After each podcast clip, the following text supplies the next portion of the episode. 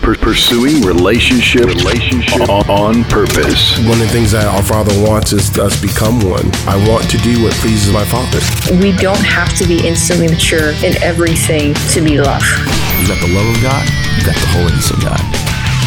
You got to marry the two because that's who and what God is. This is the Encounter Culture Podcast.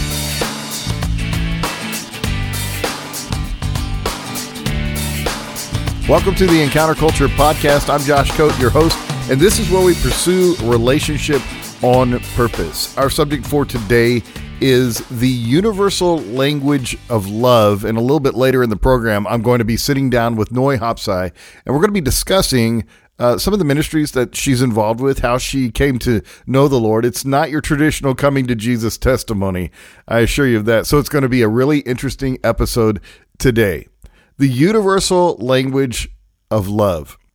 You know, Paul, when writing to Timothy in 1 Timothy 1 5, he says, The goal of our instruction is love, which comes from a clear conscience, a sincere heart, and genuine faith. The goal of our instruction is to become love. 1 Corinthians 13 says, It doesn't matter if I've attained all knowledge. It doesn't matter if I speak with different languages, even the languages of angels. It doesn't matter if I heal the sick or feed the poor or raise the dead, even. Without love, it means nothing. And then that chapter goes on to define what love truly is. Love is patient, kind, gentle, doesn't seek its own, doesn't keep any record of wrong, doesn't rejoice in evil, but rejoices in the truth. It believes all things, hopes all things, endures all things. Love never fails. It's who God is. 1 John 4 talks about loving one another and where love comes from. It says that love is from God, and everyone that loves is born of God and knows God. But if you don't love, you just don't know God because God is love. And that takes us to the source, knowing God. Jesus said, This is eternal life, that you know the Father and the Son, Jesus Christ, whom He sent. Knowing God is everything. Knowing the Father and getting to know His nature and His character really defines our identity as mankind. Because first we were born of a God kind. First we were breathed into in that garden, and we became a living being. We became the expression of God on earth. We were made in his very image. And that's what Jesus bought back. He redeemed that which was lost. He returned us back to right standing with our Father in right relationship, holy, acceptable. Therefore, we could have relationship with him. We could know him. God wants to know you, and he wants to be known. And as we get to know him, we discover what we were created to be. When we discover his unfailing nature, his faithfulness, his goodness, his mercy, his love, we see what we were created for as well. We see that we were created for that image. We were created to bear forth that image in his character and in his nature as believers in Christ. It's a language that can be understood by every tribe, every nation, every social economic status, every age, every people group. Love is the language that is universal. When you reach out and you give yourself away, people understand that's sacrificial. They understand that comes from a place of compassion. They understand that's transcendent, that it's not natural for us to deny ourselves. And that's why Jesus said, to come after me, you first must deny yourself. Take up your cross, the mission, the will of God, and follow me. So, really excited to sit down with Noi Hapsai today and talk more about that sacrificial lifestyle and her involvement with different ministries here and in Laos. So, stick around. We'll be right back. Encounter Culture is more than just a podcast. It's a community movement of pursuing relationship on purpose. We steward this movement with Encounter, points of contact where believers can come together and build relationships through community conferences, incense rising, 24 hours of expression and encounter, house fires, regional gatherings in homes, extended living room worship, and family style ministry. We also steward it through culture, like this podcast, with weekly vision casting, stewarding the heart of our region, inspiring and giving resources. Echo, the publishing arm of Encounter Culture, producing a regional sound, songwriting sessions, recording, and distribution projects and through treasure hunts, monthly regional outreach, activation in ministry, prophecy, and evangelism.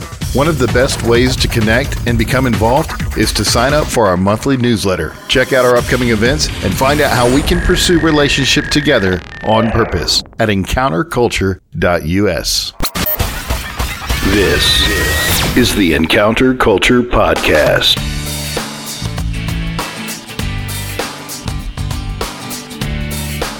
Welcome back to the Encounter Culture Podcast, where we pursue relationship on purpose. I'm so honored to have someone from across the world who now lives here in Joplin. Noi, thank you so much for being on the podcast with me. Thank you, George, for having me. I'm very excited to be here. To unravel the mystery of who you are, just give us a brief description of where you came from and what you're doing now. Okay. Well, uh, originally I'm from the country of Laos. If you don't know where Laos is, it's in Southeast Asia. And I moved here about eight years ago, and I'm leading a ministry called Next Gen Asia. We have been uh, helping tribal people from different places in Laos. So that's what I have been doing. So tell us what is Next Gen Asia and what do you guys do? So Next Gen Asia is a holistic discipleship program. So we focus on education, vocational training, and also discipling tribal people. And we have been doing this for over 10 years now. What we are doing, we will have people from different groups in our program and also we train we equip and we disciple them and then we send them out to reach out to their own tribes. So we have been working with different ethnic minority groups. We have been doing that since God called me to do the mission for the beginning of the journey. So you're talking about bringing people and discipling them, sending them back to their respective tribes. Explain to our listeners in Laos what the language barrier is there because of the different remote communities. There are different dialects, correct? Yes. Laos is very diverse, you know, and we have, like you said, more than uh, 130 ethnic minority groups. They have their own languages, they have their own tradition, they have their own culture. I would say pretty much their own world. So when we have them, we have to learn about them. Most of the time, they don't have a written languages, so they have to speak my national language, which this is a tribal too, but it's a big majority. People speak my language. It's the same thing like Spanish or like French or like Danish, you know, it's that different. So they look alike like me, brown skin and black hair, but they don't understand each other. Wow. So having the language barrier, the multiple different cultures, different traditions, different communities, that must make relationship difficult. Oh yeah. Oh yeah, it's absolutely like complicated. This is an example that I like to share with people. I think it is so like interesting. It just amazed me. I mean, I see the uniqueness and the beauty, but also I see like the depth of like human heart. Like it's so complicated. It's so deep to understand. Even in their own culture, you can see like, wow, this is just like mind blowing, you know. I usually with many girls you know, like a different groups of people, the cooking and eating, you know, and they have to sit at the table. So we work with Akha group. That's the name of the group of people. So they will put food like, you know, in a circle. Mm-hmm. But another group, they, they put food like straight. Akha people, they talk all the time when they eat, but the other group, they don't talk. And it's a lot of like talking through and agreeing what we can like move together because they're all different. So in many, many times I have to really like more like learning and asking them because sometimes they don't even realize that it's part of like who they are because they live that life for a long time. But when they come together, you know, we have to say like, this is like what we need to do together. Because of our situation, you know, with the environment we are in, you have to change the way that you live, but that doesn't mean you change who you are. So I have to tell them because our house is kind of like smaller at that time. You know, you have to eat like a circle. We cannot make the table really long and eat like, you know, like a standing in Walmart line, you know, like forever, you know. so. so a little bit of compromise, a little bit of adaptation and Yeah. change and finding those things that you agree on Yeah. and moving forward together. Yeah, in each culture, God said like, okay, you know, like work with this group of people. Everyone needs love. In all cultures, you know, no matter what, poor, rich, you know, educated, uneducated, we all need love. And I felt like that's the only way that God, you know, helped me to go through that working with those group. And they didn't understand, you know, like each other, but they understand the language of love because Wow. their heart is communicated. When you show love, they understand that, they receive that. So I think that is just amazing, you know, like one word to say like, I love you. I mean, one sentence you say that, it changed everything. Wow. My wheels are spinning right now thinking about how complicated that situation is there. And then our Western culture. Mm-hmm. And I think about all the different denominations of Christianity that are here in America mm-hmm. and how we all have our different traditions, our different cultures, our different way of doing service, our different way of worshiping. Yes. And really the commonality of it all is love. Mm-hmm. That's so true. And if we could just focus on the gospel and mm. focus on love rather than all of our differences, Yeah. Focusing on that, we would come together even Yeah. more Yeah. Amen. in agreement. That would be I beautiful. absolutely agree. Well, you have an interesting story of how you came to know Christ. Can you share a little bit of that? Oh boy. well, you know, I grew up with uh, a belief that um, you follow your parents' ancestor, you follow the tradition, you know. And my dad, uh, he was uh, a Buddhist. So when you're a Buddhist, you know, you go to the temple and you try to do good things, and you try to respect your parents and uh, you know the rules that we have. You know, as a Buddhist, you know, you work hard and try and try and try. So that's where I grew up. And also from my mom's side, she was a um, ancestral worshiper. We worship the spirit from our ancestor from generation to generation.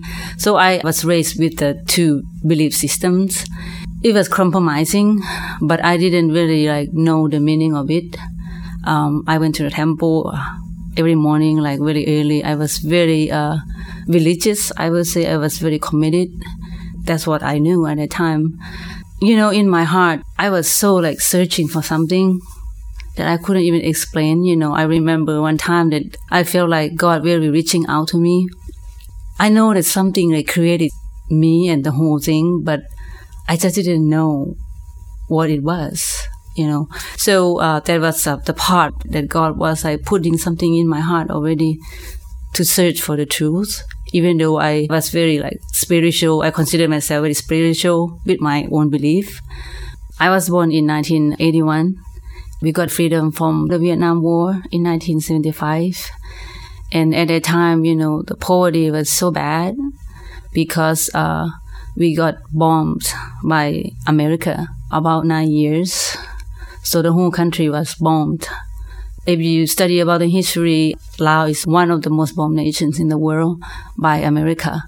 You know, every day I heard my teachers, my parents, and my mom told me the story, you know, when you were young, you know, we had to dig the holes and we have to like put all you guys together in one hole and just lay on each other, you know. It was just like amazing that we all survived and alive, you know because it was so bad every day, like 24 hours of bombs dropping from the sky from American airplanes. So I heard that for years, you know, and it created like the hatred, the hatred, you know, in me. And it's really like affected my whole family. So we, we struggle with poverty. We struggle as a whole, as a country. And the addiction was so bad. It just destroyed our whole family. So we couldn't run to anywhere because everywhere just like poverty and no food. We were so hopeless. And one day, you know, I had a dream. And in my dream, I was somewhere. It was so dark. It was so dark, I couldn't find anything. And I ran and ran and ran and ran to get out of the place because it was so dark. I couldn't find my family. I couldn't find my sister. I couldn't find anybody to talk to. And I ran and ran and ran, and I was so desperate. And eventually I knelt down. I said the name, Jesus, help me. When I said that name, suddenly uh, the light started to shine on me from my right hand and show me like the way to get out. And I got up and I followed that light. And then I woke up. you know, the moment I said that name and, and I woke up and I was like, why I say that name? You know, like the hatred, everything just dropped. And I, I just felt like something like came upon me. And I felt I was like an overcomer. I could do anything. I could win the world, you know, and I felt like something came. And I know that it was Jesus that came to me. And like, I couldn't believe like the hatred from the war. It was like these foreign, you know, like American people, they believe in Jesus and then they believe in God. They kill people, don't believe in them. And I hated Jesus so much, you know, because I heard the story. It was true because I lived that life, you know, but when I said that name, the hatred was just gone completely it was gone and I didn't have like the hatred toward American at that moment. And later on, God confirmed to me again. I met a lady, she lived behind my house. She just stopped by and talked to me and she was so strange. But her presence was so powerful. I couldn't even say, but it was strange, but like peaceful. You know, and then she really drew my attention and then she stopped by and then she started to talk to me and then finally she sat down and then she shared with me about the peace of God and then she told me about God created everything, created me, created everything. And that story makes sense. You know, when I had a question, when it was like many times that I asked, I didn't have the answer and then she answered me. But I didn't hear the word Jesus. But she talked about the church, about like people that worship God. I don't, even understand like worship. What do you mean? to do what? To just sing a song for what? You know, worship God who created the universe. And I was like, oh, that sounds wonderful. I want to be there someday, you know. And later on, she passed away. And uh, before she passed away, she shared my story with a pastor. And the pastor, one day, he stopped by with his motorbike and he knocked at the door and I opened the door and he said, I'm here for you. I said, who are you? He said, oh, remember the lady you know, she shared a story with you that lived behind your house. I said, yeah, I remember her. Where she is. She, he told me that she passed away. And she told me that you want to know more about God. And then he started to share about Jesus. And when he said the name, I, I was so excited because I met him in a dream already. God just confirmed to me that it was him. And he just confirmed to him. And then I accepted Jesus right away. And the journey with God, it was like the turning point of my life. And that's where I met him. It's beautiful. You know, Jesus says, if any man come after me, he must first deny himself, take up his cross and follow me. And looking at what you're involved with and what you're doing and pouring into people's lives, you're giving your life away, helping to restore other lives, and then mm. influencing those lives to do the same. Mm-hmm. That is what we're called to do. That is our mission. That's the will of our Father. Mm-hmm. Just share with us a little bit about what you're doing here locally and some of the relationships that you've built and the women that you've been helping. Yeah, um, the ministry that I'm uh, working in Joplin right now is called Loving Grace. So it's a transitional facility for young women ages between 18 to 24. So we just love on these girls and our heart is to see them to know the Lord and also to go out to the community and make a change. That's what I have been doing. But my main focus is in Laos. Uh, my heart is for uh, Lao people because it's, it's still a big need for the gospel. And we have so many tribes and more than 130 groups, and only 30 groups that heard the name of Jesus.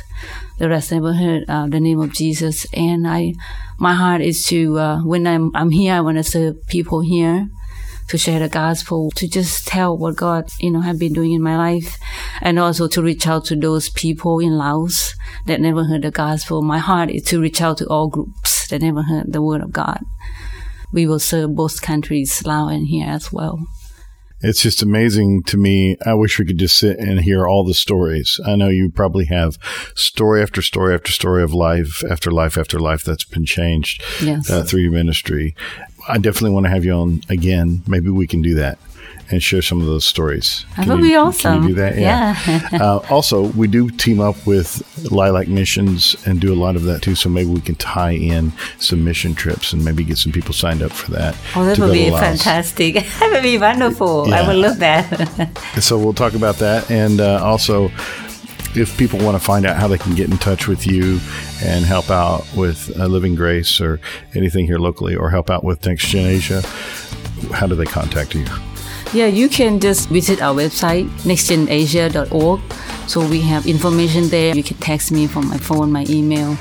Yeah, I would love to answer any question you have for the ministry in here, you know, and also in Laos as well.